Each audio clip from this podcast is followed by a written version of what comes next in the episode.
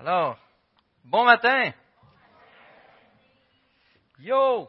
J'ai entendu Steve, il va dire bonjour. Chers hommes, mes hommes, avez-vous remarqué? Chers hommes, là, ça a fait. Et mes hommes, là, ils ont fait. Comment estimez-vous, ou à combien estimez-vous la valeur de vos femmes? Y en a-t-il qui sont assez braves? Dis ça comme ça, mais ça doit vous valoir au moins 45 pièces pour la, la, conférence de coupe, hein? On va battre un record de coupe à cette conférence-là grâce à cela. Quel est le lien avec mon message? Aucun. Quand je suis nerveux, je fais des farces. Mais bon, nous pouvons débuter. Merci, euh, premièrement, pour ceux qui ont prié. Euh, quelqu'un qui fait des farces, mais ce n'était pas une farce les deux dernières semaines. Euh, J'étais malade. Je ne croyais pas qu'une grippe pouvait presque tuer quelqu'un. Euh, les personnes âgées, je crois vraiment que lorsque la fièvre et les poumons sont jamais tout le kit. Euh, mais merci pour ceux qui ont prié. Aujourd'hui, comme vous voyez, ça va mieux. Des fois, peut-être un petit toussage qui va passer, mais je vais essayer de le faire poliment. C'est-tu le fun de faire du bien? Hein? Je parle pas juste de l'idée d'aller dans un spa puis avoir un bon temps pour se faire du bien ou avoir un massage, mais de se sacrifier pour faire du bien, de bénir les autres. Et souvent, on le dit, hein, que le Seigneur te bénisse, ou que le Seigneur te fasse du bien. J'aime le dire différemment des fois, juste pour qu'on réalise un peu l'ampleur quand on le dit. Mais de quelle manière, souvent, lorsqu'on dit que le Seigneur te bénisse, de quelle manière le Seigneur le fait-il? D'habitude. Avez-vous remarqué que dans la plupart des cas, si vous pensez à une situation où vous avez été béni, Dieu a utilisé une autre personne.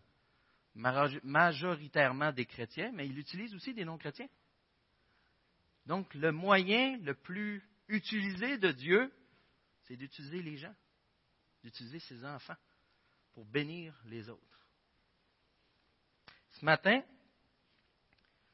on a vu dans les on a vu dans les dernières prédications, dans les derniers messages qu'on a eus sur un Pierre, à quel point que l'identité du chrétien était précieuse et qu'elle était fondée dans ce que le Dieu trinitaire fait.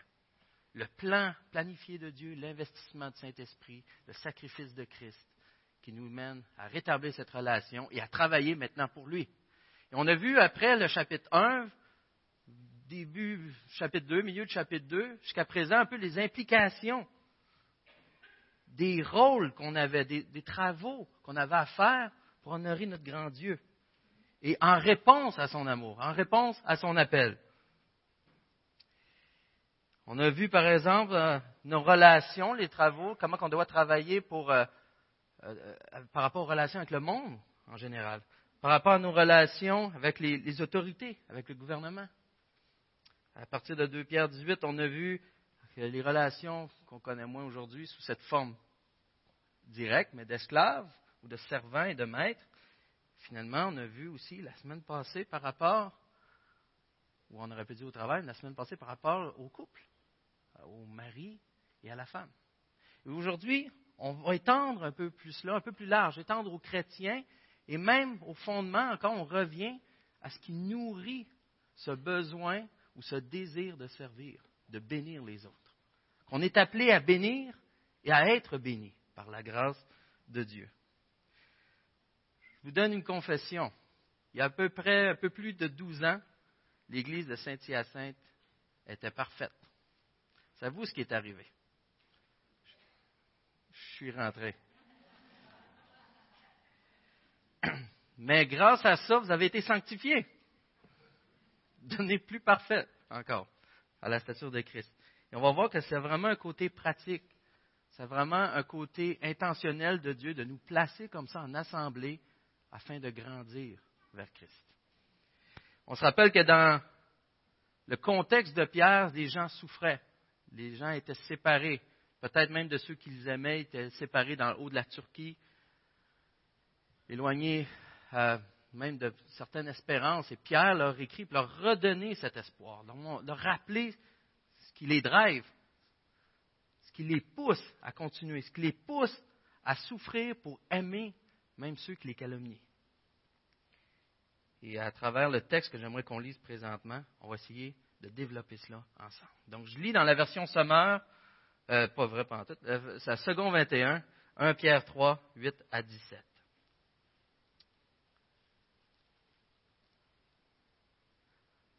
Enfin, ou finalement, ayez tous les mêmes pensées et les mêmes sentiments. Soyez pleins d'amour fraternel, de compassion et de bienveillance. Ne rendez pas le mal pour le mal, ni l'insulte pour l'insulte. Bénissez, au contraire. Vous le savez, c'est à cela que vous avez été appelés afin d'hériter de la bénédiction. Si quelqu'un, en effet, veut aimer la vie et voir des jours heureux, qu'il préserve sa langue du mal et ses lèvres des paroles trompeuses, qu'il se détourne du mal et fasse le bien, qu'il recherche la paix et la, et la poursuive, car les yeux du Seigneur sont sur les justes et ses oreilles sont attentives à leurs prières, mais se tournent contre ceux qui font le mal. Qui vous fera du mal si vous avez pour modèle ce qui est bien? D'ailleurs, même si vous deviez souffrir pour la justice, vous seriez heureux. N'ayez d'eux aucune crainte et ne soyez pas troublés, mais respectez dans votre cœur la sainteté de Dieu le Seigneur. Soyez toujours prêts à défendre l'espérance qui est en vous devant tous ceux qui vous en demandent raison mais faites-le avec douceur et respect, en gardant une bonne conscience, afin que là même où ils vous calomnient, comme si vous faisiez le mal, ceux qui critiquent votre bonne conduite en Christ soient couverts de honte. En effet, il vaut mieux souffrir, si telle est la volonté de Dieu, en faisant le bien qu'en faisant le mal. Prions. Encore une fois, comme il a été dit ce matin, on veut te remercier, Seigneur Dieu, pour ta parole. On veut te remercier parce que ta parole n'est pas juste un souvenir de qui tu étais, un souvenir de règles à accomplir. Mais ta parole est vivante parce que toi-même tu es vivant aujourd'hui et tu habites au milieu de nous. Tu es là aujourd'hui par ton esprit à nous transformer. Donne-nous la foi authentique, Seigneur. Cette foi qui change nos vies, non seulement notre conversion, mais à tous les jours de nos vies qui nous apporte à aimer notre prochain, plus que nous-mêmes. Mais d'abord, à t'aimer toi, plus que tout, ce qui nous amène à voir les autres comme toi tu les vois. Encore une fois ce matin, viens nous rencontrer personnellement. Comme l'a été dit, bien qu'on soit tous ensemble, tu es tellement grand, tu peux nous rencontrer personnellement. C'est par ta grâce et euh, par la puissance, la beauté du sacrifice de Jésus-Christ qu'on te prie. Amen. Alors, on voit, en débutant, qu'il dit enfin, au verset 8, enfin, finalement, il amène un point, il veut, il veut clore un peu son chapitre. Et il amène des certaines façons d'agir. Il en amène cinq. Et si on remarque bien, ces exhortations-là ont comme fonction de bénir les autres, de leur faire du bien. Et si on les prend un à un, on va remarquer, si on est honnête, s'il faudrait se mettre un, score, à quel point on les fait, on n'est pas très bon. Ayez les mêmes pensées, c'est avoir une vision commune. Une vision commune, les mêmes pensées, des engagements par rapport à des valeurs essentielles que Dieu a instaurées. De s'entendre qui est Dieu, de comprendre le salut. Ça va même au-delà des, doctrines. Ça touche les vertus. Avoir une même pensée. Ça demande de rechercher ensemble la volonté de Dieu. Si je regarde ma tendance à moi, je suis le seul qui aime avoir raison, des fois. C'est ma tendance. Mais ici, ce n'est pas cela. C'est travailler ensemble. Avoir ensemble, mais selon ce que Dieu a dirigé. c'est pas dans mes tendances, c'est pas dans nos tendances en Église. Ah, mais moi ça, cette affaire-là. Ah, mais moi ça. Ah, mais moi. Ah, mais moi. Il demande ensuite d'avoir les mêmes sentiments. Qu'est-ce qu'avoir les mêmes sentiments? Dans le sens d'avoir de la sympathie, de la compassion. Pas simplement dire, je sais comment tu te sens. Mais parce que tu sais comment la personne se sent, ça va te pousser à agir pour aimer cette personne-là. C'est plus qu'un élan intellectuel. C'est un élan. C'est comme l'espérance vivante qu'on a vu dans le chapitre précédent qui nous amène à bouger. Elle est vivante aussi au point où ça nous amène à bouger pour Christ. Ensuite, plein d'amour fraternel, ou littéralement comme des frères. De voir les autres dans l'Église comme étant des frères, comme étant importants. Et j'aime mettre dans notre monde, ça nous fait mal, plus important que nous-mêmes. Ouch! Tout seul en prière, on est capable de l'avouer peut-être à Dieu, mais en public, c'est difficile de voir l'autre. Tu sais, c'est l'autre qui nous énerve dans l'assemblée. Là. Peut-être qu'il est assis là, puis vous, vous êtes assis là, ou vice-versa, vous comprenez? Et c'est volontaire. Mais voir cette personne-là, même comme plus importante que vous-même. C'est vraiment dans nos tendances naturelles. De voir avec les yeux de Christ, lui qui a donné sa vie pour chacun d'eux, chacun de vous, chacun de ses enfants. De voir les autres à l'image de Dieu, les voir précieux, de les considérer, peu importe leur rôle, peu importe leur statut, peu importe même leur âge. Oh. Que les mots utilisés pour décrire ces personnes-là, c'est des mots qui sont édifiants, non durs et qui ne blessent pas. C'est un autre point, ça, qui est, on pourrait cocher comme réussi, acquis. Ensuite, on peut voir tente de cœur, si on veut, où l'idée, c'est d'être, selon les, traductions, ça, change des fois les mots, mais de contraire d'être hypocrite. C'est d'être généreux du plus profond de notre être, de se donner en abondance, d'y aller dans le sens du verset que je vais lire pour l'autre d'après. je me suis trompé, je l'ai mis à la mauvaise place. Donc, d'être généreux, d'être prêt à se donner entièrement, d'être vrai d'être humble en esprit, d'avoir de la courtoisie, de l'humilité, de la bienveillance. Ne faites rien, et là le verset y va, ne faites rien par esprit de rivalité ou par désir d'une gloire sans valeur, mais avec humilité considérez les autres comme supérieurs à vous-même. Je savais que je tenais ça de quelque part. Hein? Que chacun de vous, au lieu de regarder à ses propres intérêts, regarde aussi à ceux des autres et que votre attitude soit identique à celle de Jésus-Christ. Philippiens 2, 3 5. Et là, on pense à toutes ces, juste ces cinq catégories qu'on vient de nommer. Où que je peux exercer cela? À quel endroit il m'est possible de vivre cela? D'avoir la même pensée, d'avoir les mêmes sentiments, d'être plein d'amour fraternel, de considérer l'autre comme plus important que moi, de vérifier si je suis vrai, si je suis authentique, si je suis généreux du plus profond de mon être, de vérifier si je suis vraiment humble, si j'ai de la bienveillance, comme Christ. Où est-ce qu'on peut trouver ces occasions-là? Le dimanche matin, c'est une occasion de le faire. Les réunions que vous avez, les petits groupes, même des groupes de dépendance, des groupes de relations d'aide, des rencontres de coaching, des rencontres familiales que vous avez. C'est toutes, toutes, toutes des occasions qu'on a de mettre en pratique et de bénir les autres. D'être transformé, d'être béni en même temps, mais de bénir les autres. La vie chrétienne ne se vit pas tout seul chez nous. Est-ce qu'on est prêt à admettre que c'est un besoin?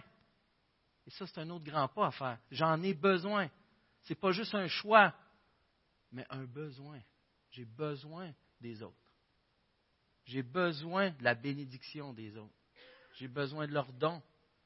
J'ai besoin de leur caractère qui me tape ses nerfs pour grandir à la stature de Christ. Vous avez besoin de mon caractère de cochon. pour la gloire de Christ. Et merci pour votre amour qui permet aussi de le modifier.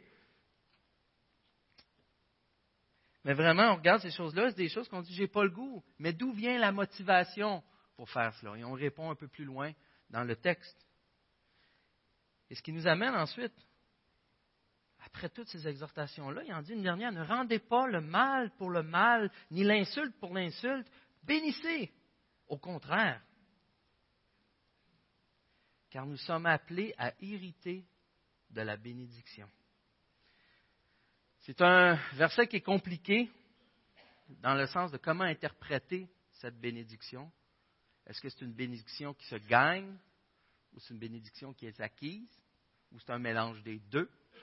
Dans le sens, est-ce que le verset veut dire bénis ceux qui t'insultent parce que de toute façon, tu as été appelé à vivre de cette manière-là. Remplis ta fonction pour hériter d'une bénédiction. Ou est-ce que le verset veut dire bénis ceux qui t'insultent car tu as été appelé à hériter d'une bénédiction en dehors de toute condition? Dans le texte original, ça peut être les deux. ça pourrait être les deux. Dans un commentateur, il faisait référence, entre autres, au verset 20 et 21. Parce qu'on pourrait se dire, c'est quoi la différence? Dans les deux cas, je dois bénir, et dans les deux cas, je reçois ou j'hérite d'une bénédiction. Pourquoi se casser la tête? Au verset 20-21 du chapitre 2, on voit en effet quelle gloire y a-t-il endurer de mauvais traitements si vous commettez des fautes, si vous endurez la souffrance alors que vous faites ce qui est bien. C'est une grâce aux yeux de Dieu. De fait, c'est à cela que vous avez été appelés, parce que Christ aussi a souffert pour nous, vous laissant un exemple afin que vous suiviez ses traces. Il semble en effet qu'on a été appelé pour vivre et subir cette vie de grâce et d'amour et de bénir les autres. Et qu'absolument, oui, au bout de cela, il y a une bénédiction qui nous attend. Mais là, ça reviendrait à dire, dans le fond, je peux gagner des bénédictions par moi-même, par mes œuvres. Dans certains contextes, oui. Ici, je ne crois pas que c'est ce que ça veut dire. On va remarquer que seul un chrétien peut acquérir cette bénédiction. C'est quelqu'un qui a reçu la grâce en Christ. Et les œuvres que Dieu accepte, que Dieu chérit et que Dieu aime, ce sont les œuvres de Christ qu'il a préparées d'avance pour nous. Cette bénédiction, elle est disponible pour les chrétiens, pour ceux qui appartiennent à Dieu.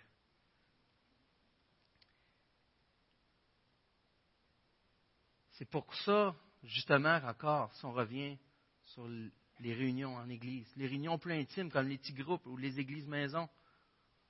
À quel point c'est important. Parce qu'on a été appelés à vivre dans ce monde où il y a de la souffrance, où il y a des Steve qui vivent dedans et qui sont imparfaits, qui vont engendrer des problèmes, et qu'on a besoin de ces petits groupes-là pour s'entretenir, pour s'encourager, pour se rappeler l'espérance profonde qu'on a et de voir Dieu agir dans chacun de nos vies. On se rappelle dans ces temps-là qu'on est des missionnaires, qu'on n'est pas juste des passagers. Ensemble, on est des missionnaires. Et en plus, pourquoi pas rendre le mal pour le mal? Parce que ce n'est pas comme ça que notre maître, c'est pas comme ça que notre Dieu, notre Sauveur a agi. Il n'a pas rendu le mal pour le mal. Il a réellement rendu le bien pour l'injustice. À l'a payé lui-même personnellement. Ça devrait être l'argument le plus ultime qu'on a pour poursuivre son exemple. Mais peut-être ce n'est pas assez. On a deux motivations supplémentaires. C'est marqué au verset 10. Si quelqu'un en effet veut aimer la vie, le conseil de Stéphane, aimer la vie, aimer Christ, aimer les frères, aimer la vie, c'est ça? Aimer la vie, donc c'est biblique en plus. Veut aimer la vie et voir des jours, des des jours heureux, qu'il préserve sa langue du mal et ses lèvres des paroles trompeuses. Donc, quelqu'un veut aimer la vie et voir des jours heureux. C'est une des promesses de Dieu. De veiller à l'appareil le plus destructeur qu'on a, qu'on possède, qui est la langue.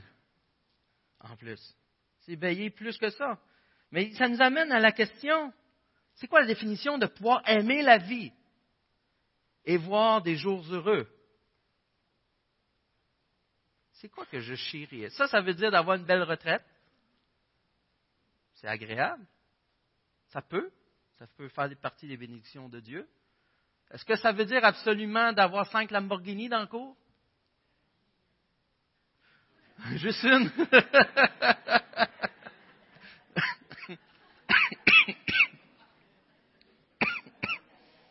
Juste une.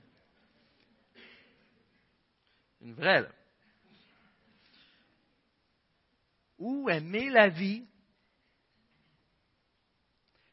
Faut que je retrouve mes notes. Aimer la vie et voir les jours heureux, ça peut être comme Pierre, qui est mort persécuté. Ça peut être comme Paul qui déclare dans Corinthiens, je me réjouis maintenant dans mes souffrances pour vous. Oh, arrête, Steve. J'étais bien avec la Lamborghini. de se réjouir dans mes souffrances. Qu'est-ce qu'aimer la vie? Une vie sans Dieu, de toute façon. Qu'est-ce que la vie? Est-ce que c'est, oh non, pas de richesse? Est-ce que c'est mal? Ce n'est pas la question. Vous le savez, on le répète assez souvent. Mais il y a de quoi de plus précieux et quoi de plus beau en arrière de cette d'aimer la vie, de voir des jours heureux, c'est d'être accompagné du Seigneur à tous les jours. D'être conscient de sa présence, de vivre, d'avoir cette relation avec lui, qui dans toutes les situations, que j'aille cinq Lamborghini dans le cours, ou que je sois appelé à souffrir, à être persécuté, même persécuté, je vais pouvoir déclarer comme Paul, je me réjouis maintenant dans mes souffrances. Et l'autre bénédiction, en plus, on est là, on dit, oh, je vais prier pour toi. regardez, ça, donne bien, car les yeux, verset 12, du Seigneur sont sur les justes et ses oreilles sont attentives à leurs prières. Mais ils se tournent contre ceux qui font le mal. Passant Pierre, il devait aimer beaucoup le psaume 34 et beaucoup de citations qui viennent de là. Mais vous remarquez, ah wow, si je prie le Seigneur, ses oreilles sont attentives à ma prière. Mais ici, il ne parle pas de moi, il parle des justes. on, on, vient d'écrire tout ce qu'il fallait faire. J'ai de la misère à dire que je suis juste, en réalité.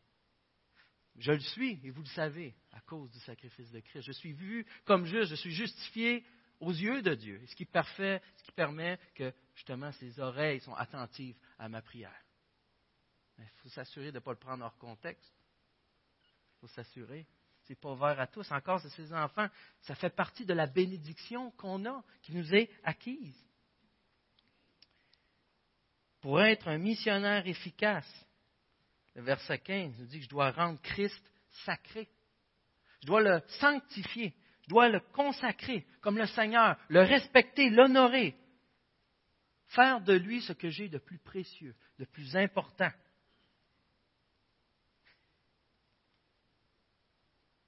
Et pourtant, lorsque je vais faire cela, c'est marqué qui vous fera du mal si vous avez pour modèle ce qui est bien? C'est une question rhétorique. Qui qui? On vient de dire Dieu écoute mes prières, Dieu est avec moi. Qui fera du mal? Et pourtant, il y en a des smats. Il y en a qui vont se faire. Satan va se faire un plaisir d'essayer de nous faire du mal. Rien qui échappe au contexte. Rien qui échappe aux mains de Dieu. Mais encore une fois, ça va sûrement nous amener des souffrances. Jésus lui-même a souffert. C'est un mensonge de croire qu'être fidèle à Dieu, que le suivre de tout notre cœur, c'est d'éviter les souffrances. C'est un mensonge. Quand je souffre, comment je me sens? Si je suis honnête, je ne peux pas dire que je suis heureux. si je suis honnête, est-ce que je crains les hommes qui me font souffrir? Oui. Et je les crains même d'une manière bizarre, des fois, c'est avec beaucoup de colère. Au verset 14, même si vous devriez souffrir pour la justice, vous seriez heureux. Comment c'est possible d'être heureux malgré cela? On a parlé un peu avec Paul. Mais, il y a un mais après. N'ayez d'eux aucune crainte, ne soyez pas troublés, ne pas avoir peur, la crainte des hommes, mais respectez dans votre cœur la sainteté de Dieu. Honorez-le. Sanctifiez-le. Mais, donc, on voit que c'est relié à la crainte et ne pas être troublé. Si je suis troublé et si j'ai la crainte des hommes, je n'honore pas Christ. Je n'honore pas Christ. Je dois craindre Jésus et je serai capable de l'honorer. Et une fois que je crains Jésus, une fois que je vis pour lui, une crainte qui n'est pas négative, qui est sainte, je deviens réellement capable de bénir les autres et de répondre au mal par le bien, de remplir ma fonction de missionnaire. Honorer, sanctifier, respecter, mettre à part Jésus-Christ, c'est quelque chose qui vient des tripes. Ce n'est pas une notion intellectuelle. C'est ce qui me rend capable dans les souffrances, justement, de répondre par le bien. C'est pourquoi la fin du verset 15, soyez toujours prêts à défendre, qui est bien connu, à défendre l'espérance qui est en vous. Soyez toujours prêts à défendre l'espérance qui est en vous devant tous ceux qui vous en demandent raison. Car si c'est vraiment Christ que vous honorez, si c'est vraiment ce que vous avez de plus précieux, cela ne va pas juste vous permettre d'endurer des souffrances, mais les gens vont remarquer vos manières, vos réactions, et ça va les énerver. Ça va les énerver. Il faut qu'il y ait une différence dans vos réactions, dans vos manières d'agir, dans votre manière d'aimer, de bénir les gens, pour que les gens vous posent la question. Pour qu'ils viennent vous interpeller, ou que malheureusement, là, qu'ils vont réagir en voulant vous faire souffrir davantage. Mais s'il n'y a pas de différence, ça ne fera pas de différence. Tu n'as pas beaucoup d'argent. Pourquoi tu veux déclarer ces revenus-là? Pourquoi tu t'entêtes à vouloir déclarer ça? Pourquoi tu n'acceptes pas telle partie en cash? Pourquoi tu refuses de faire une fausse déclaration, manque de travail pour tirer du chômage? Même si ce n'est pas vrai. Pourquoi tu refuses d'aller dans des restaurants ou des sortes de bars qui sont vraiment inappropriés pour Christ? Avec la gang. Pourquoi tu refuses de convoiter le sexe opposé quand tes amis disent check la fille? Ou check comme le gars il paraît bien? Pourquoi tu t'endettes pas quand tu n'as pas de sous pour acheter ce que tu veux consommer? Pourquoi tu ne te laisses pas aller à plus que quelques consommations d'alcool? Pourquoi tu réponds pas en insultant quelqu'un qui vient te traiter comme un moins que rien, mais que tu lui souhaites une bonne journée, puis tu t'en vas? Pourquoi tu ne divorces pas, malgré toutes les difficultés que vous vivez dans votre couple? Et peut-être même, c'est causé par l'infidélité. Pourquoi te rajouter un mot d'affection dans la boîte à lunch de ton ado qui vient d'être bête comme jamais auparavant? Pourquoi tu te soumets sans chioler à ton boss qui est pourtant pas mal moins compétent que toi, pas mal moins âgé, avec pas mal moins de sagesse, je vais arrêter parce que je n'aurai pas mal long à dire. Etc., etc., etc. Pour y avoir une différence, pour que ça fasse une différence dans votre milieu, il faut que ça vienne des tripes. Il faut que cette espérance soit ancrée, soit profonde, comprise, vécue, vérifiée. Elle doit être vraie. Ce n'est pas le genre d'expérience que tu réponds, dis pourquoi tu fais ça? Mes parents étaient chrétiens, je suis chrétien. Pourquoi tu fais ça? Ben, tout le monde a bien une religion, j'ai choisi celle-là. Pourquoi tu fais ça? Moi, je trouve ça cool d'être marginal.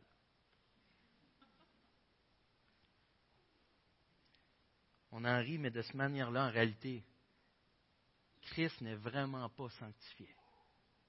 On méprise son nom. C'est le contraire. On fait paraître Christ comme un fou, une folie, une risée.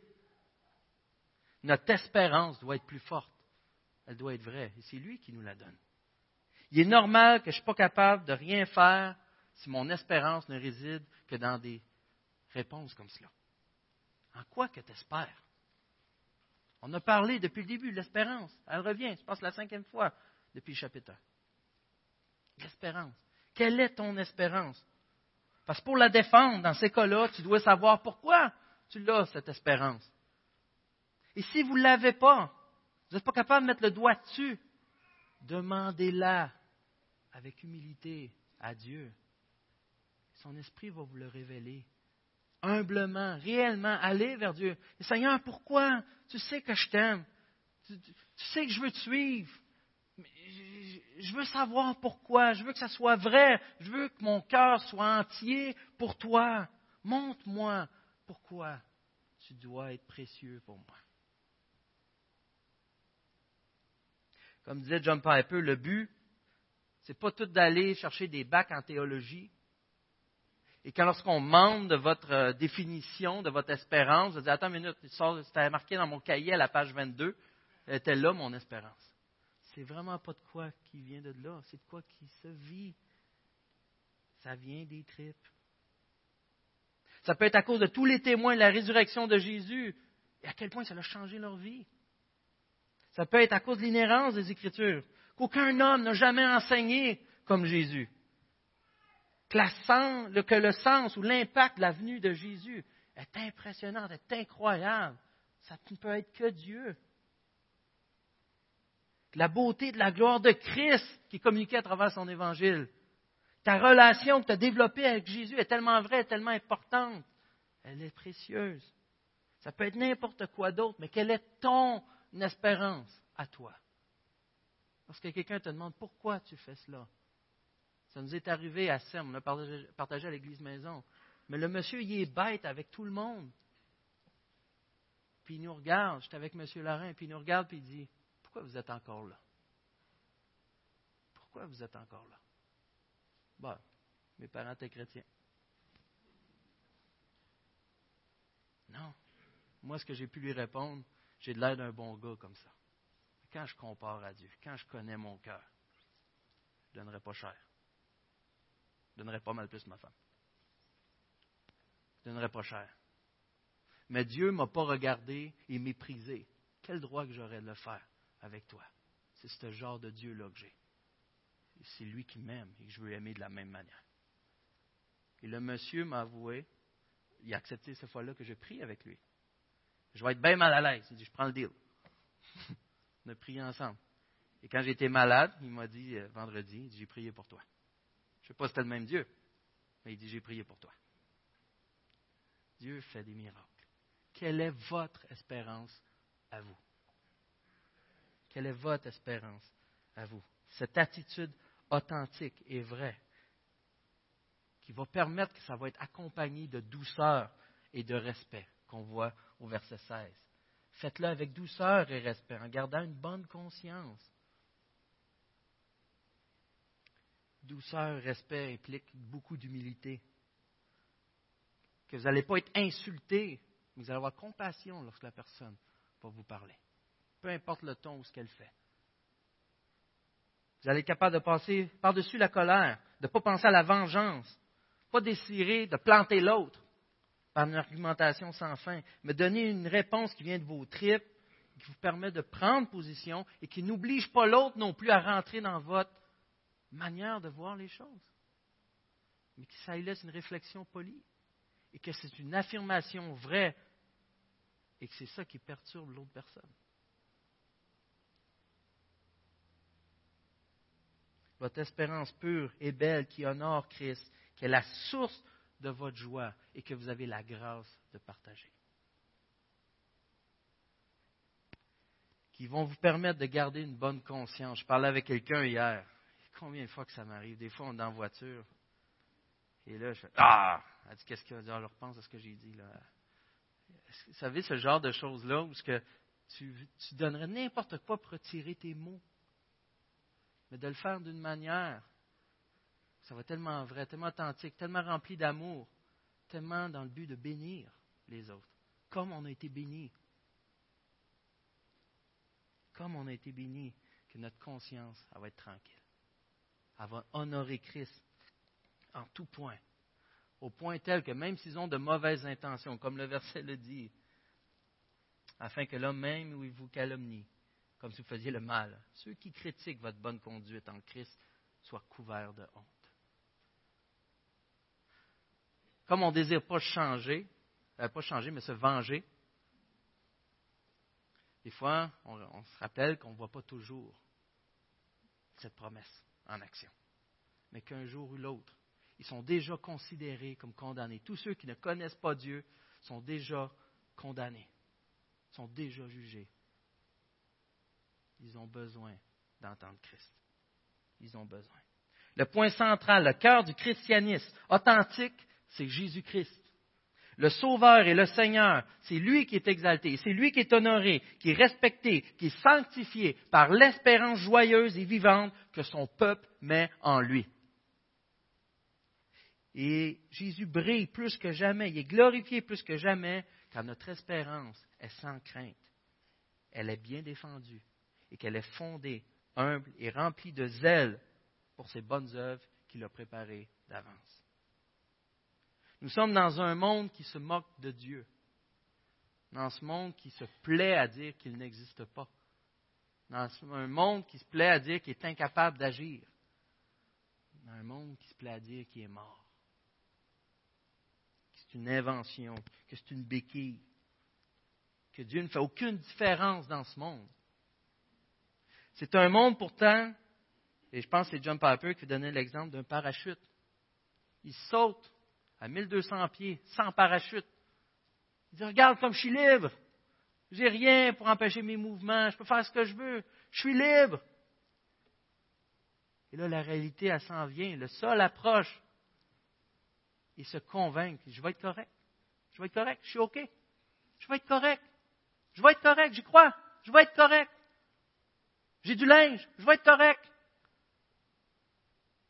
J'ai fait ci. Je vais être correct. Je vais être correct les gens qui nous entourent, qui ne connaissent pas Dieu, sont dans cet état. Leur espérance, c'est ça. Je vais être correct. Je vais être OK. Quand c'est le sol qui les attend, direct en bas. Frères et sœurs, l'Esprit Saint vous a donné cette espérance si vous êtes un enfant de Dieu. Et justement, pour prouver au monde à quel point notre Dieu est vivant, et à quel point notre Dieu change des vies, à quel point notre Dieu aime les gens, et à quel point notre Dieu fait la différence. Il l'a choisi, pas parce qu'il est moins puissant, mais parce que dans sa sagesse, que je ne peux pas toujours comprendre, il a choisi des gens comme vous et des gens comme moi pour faire la différence dans le monde, faire la différence dans nos familles, pour que les gens voient cette espérance et qu'à la limite, comme on l'a vu au verset 2, puisse glorifier Dieu. Vous êtes des missionnaires, frères et sœurs. Cherchons la face de Dieu afin d'être authentiques et que notre espérance ne soit pas en vain. Qu'elle glorifie Dieu et qu'à Saint-Hyacinthe, on voit Christ comme jamais on l'a vu auparavant. Prions.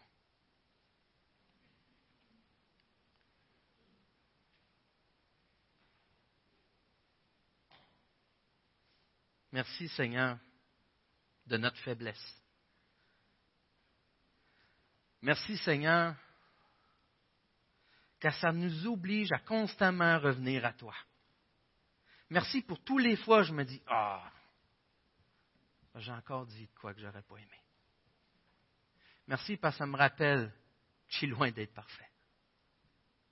Merci Seigneur pour ces frères et ces sœurs qui acceptent, lorsque je viens les voir, et que je leur demande pardon, qu'ils acceptent sans hésiter mon pardon. Merci Seigneur pour ces frères et ces sœurs qui viennent me voir aussi lorsqu'ils m'ont blessé et qui demandent pardon. Merci Seigneur pour nos familles. Merci pour ton plan merveilleux dans lequel tu nous as placés. Je t'en prie Seigneur. Personne ne veut arriver à la fin et se rendre compte qu'on a passé à côté. Donne-nous la grâce, Seigneur, de se réjouir constamment de ce que tu fais dans nos vies, car c'est ton plan à toi. Tu nous as sauvés pour une mission, tu nous as sauvés pour ta gloire. Et ensemble, on veut la goûter, on veut la savourer, on veut la partager. On veut se faire questionner, on va être obligé de défendre cette espérance merveilleuse qui est en nous. Merci, Seigneur Dieu. Les combats ne sont pas finis, mais on connaît la fin c'est toi qui gagnes. Amen.